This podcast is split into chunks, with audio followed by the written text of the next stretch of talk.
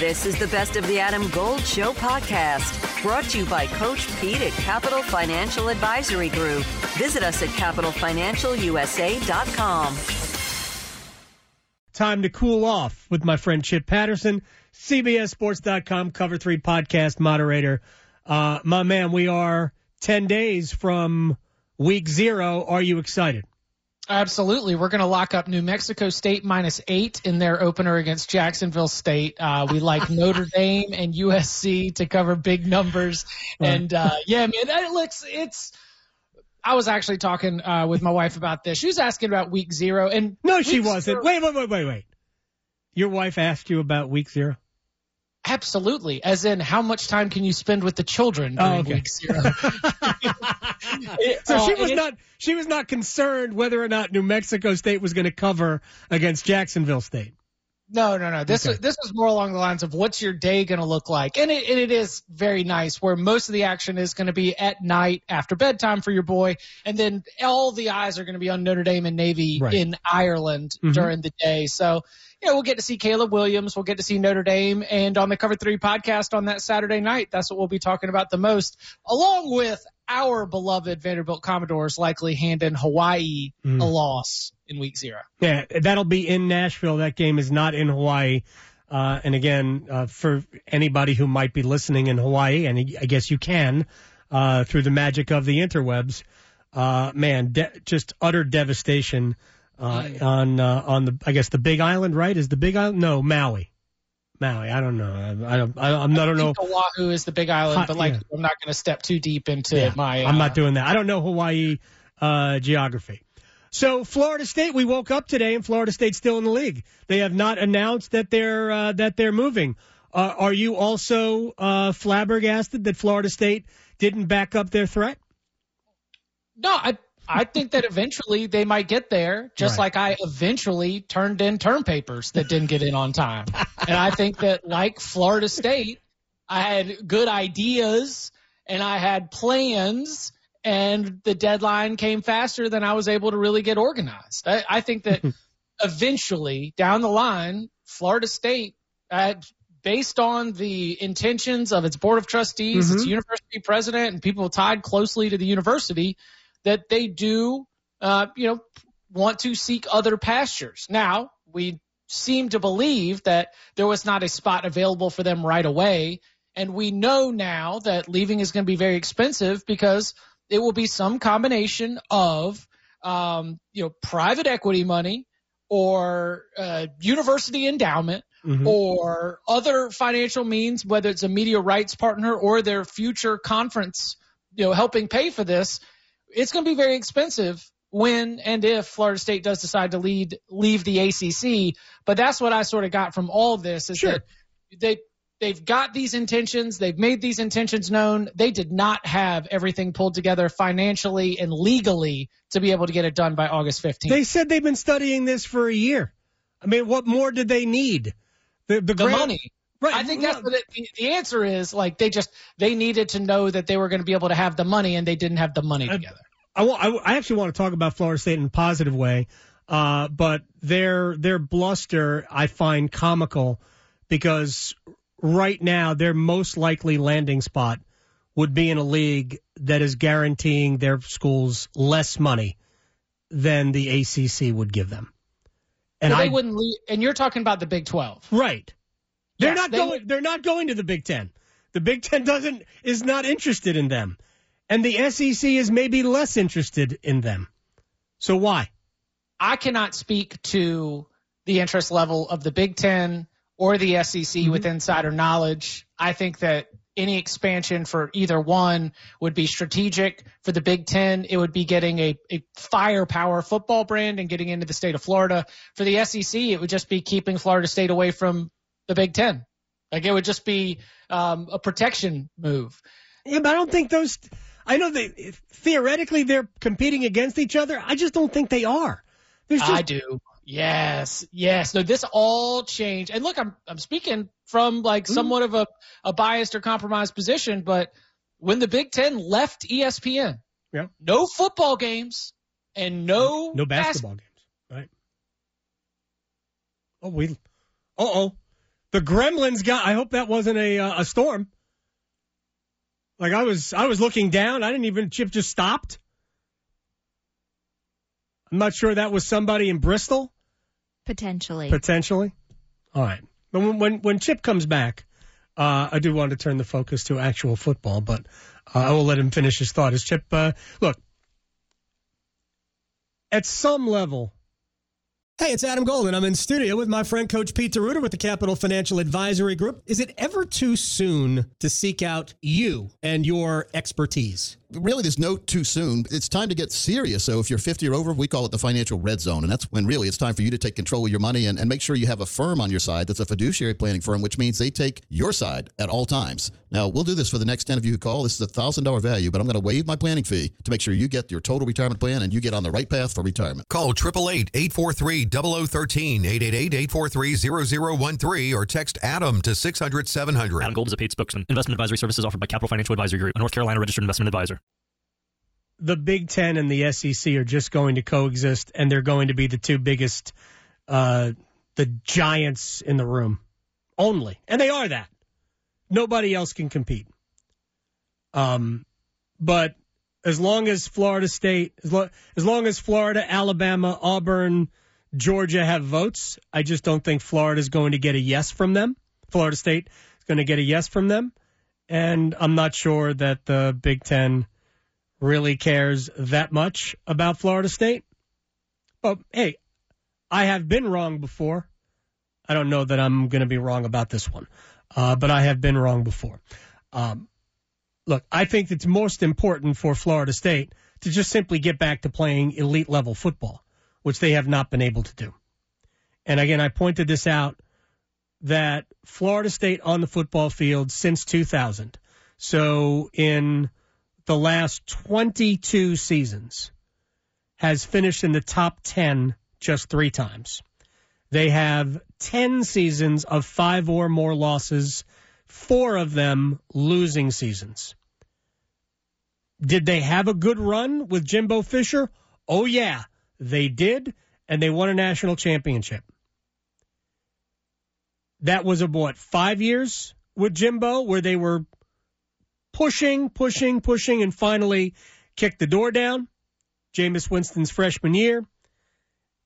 And then when Jimbo left, the bottom fell out. Now maybe it's back. And they had a 10 win season last year, and that's tremendous because that would be great for the ACC. And Florida State being a dominant program, again, would be awesome for the Atlantic Coast Conference. I, Chip, I don't want to. I don't. I don't want to be in a position of like denigrating Florida State because I think that they are a football brand that the league has been missing, and I'm not even sure that like it's been 20 years since they have been dominant on a regular basis. They did have a great run under Jimbo. I'm not knocking that, but it's been 22 years and they've only had three seasons where they finished in the AP top 10 and anybody can do what they've done. The but you can see where it's turning around. I hope so. Yes. Is, yes, like that's that's the other part of this is that Florida State is is witnessing what's happening on a ground level. Mm-hmm. They're witnessing how bad it got in those late years under Jimbo Fisher, and they're seeing how difficult it's been to build back up. I mean, the thing that they have now that they did not have for a long time was being able to get university boosters and the football coach all on the same page.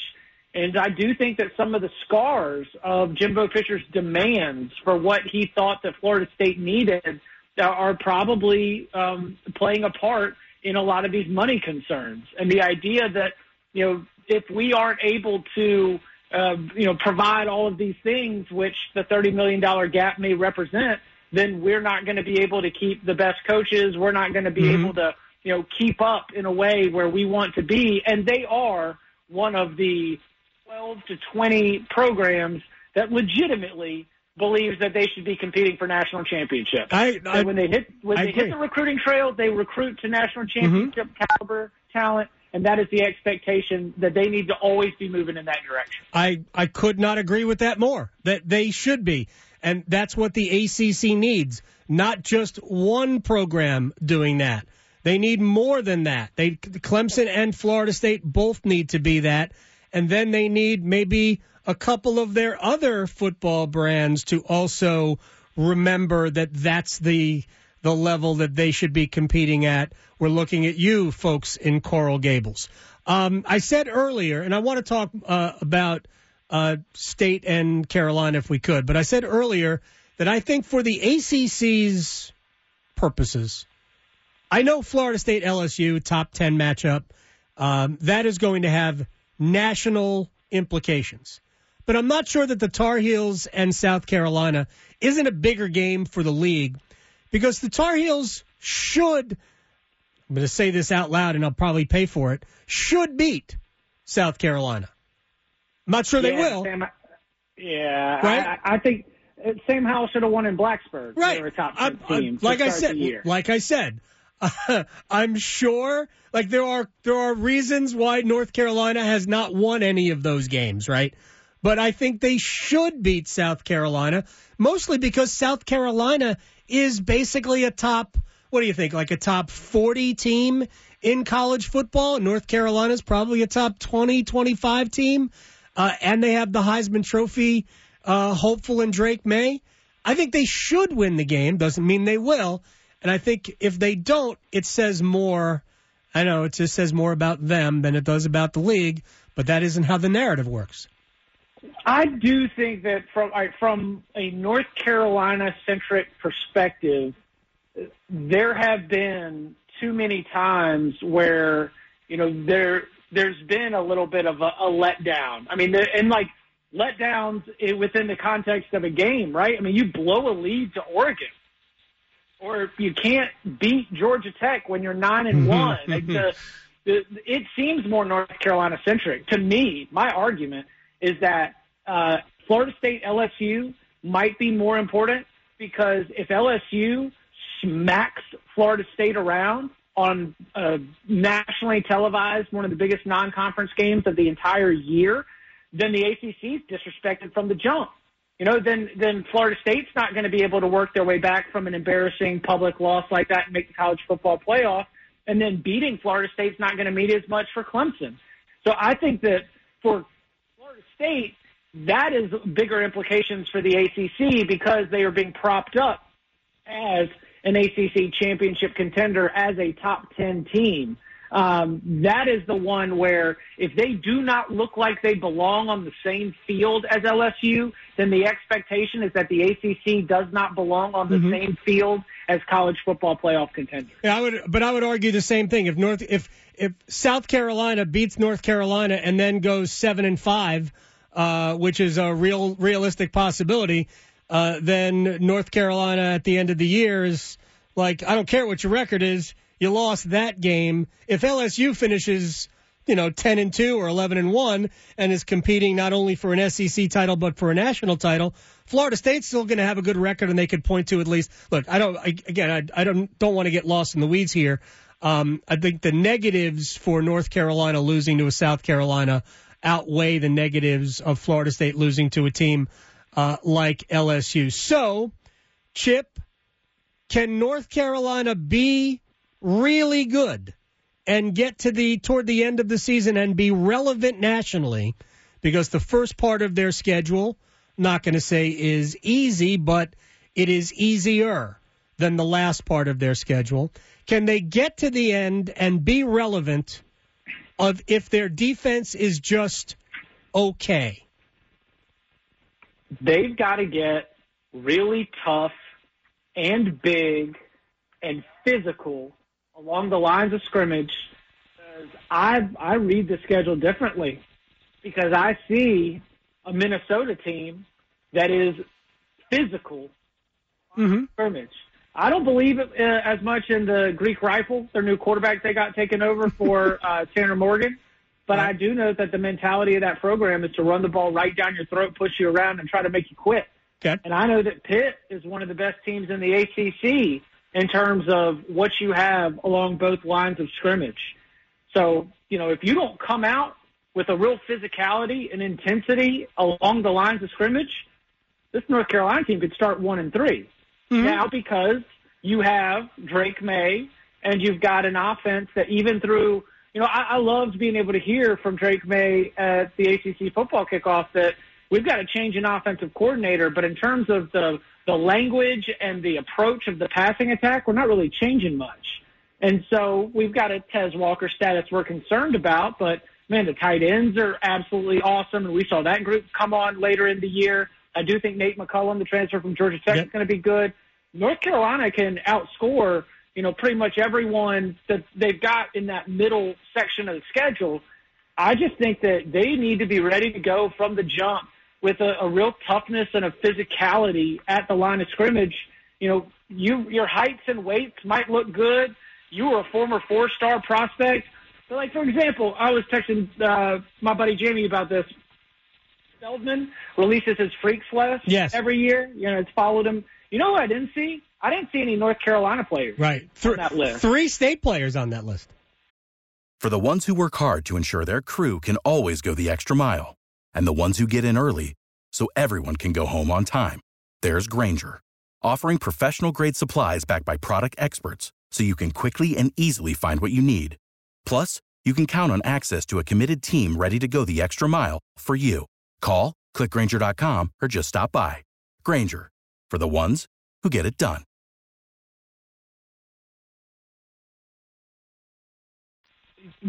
there is something to be said for this North Carolina football team having something to prove in terms of bringing a nastiness, a physicality, and a dominance along both the offensive and defensive lines.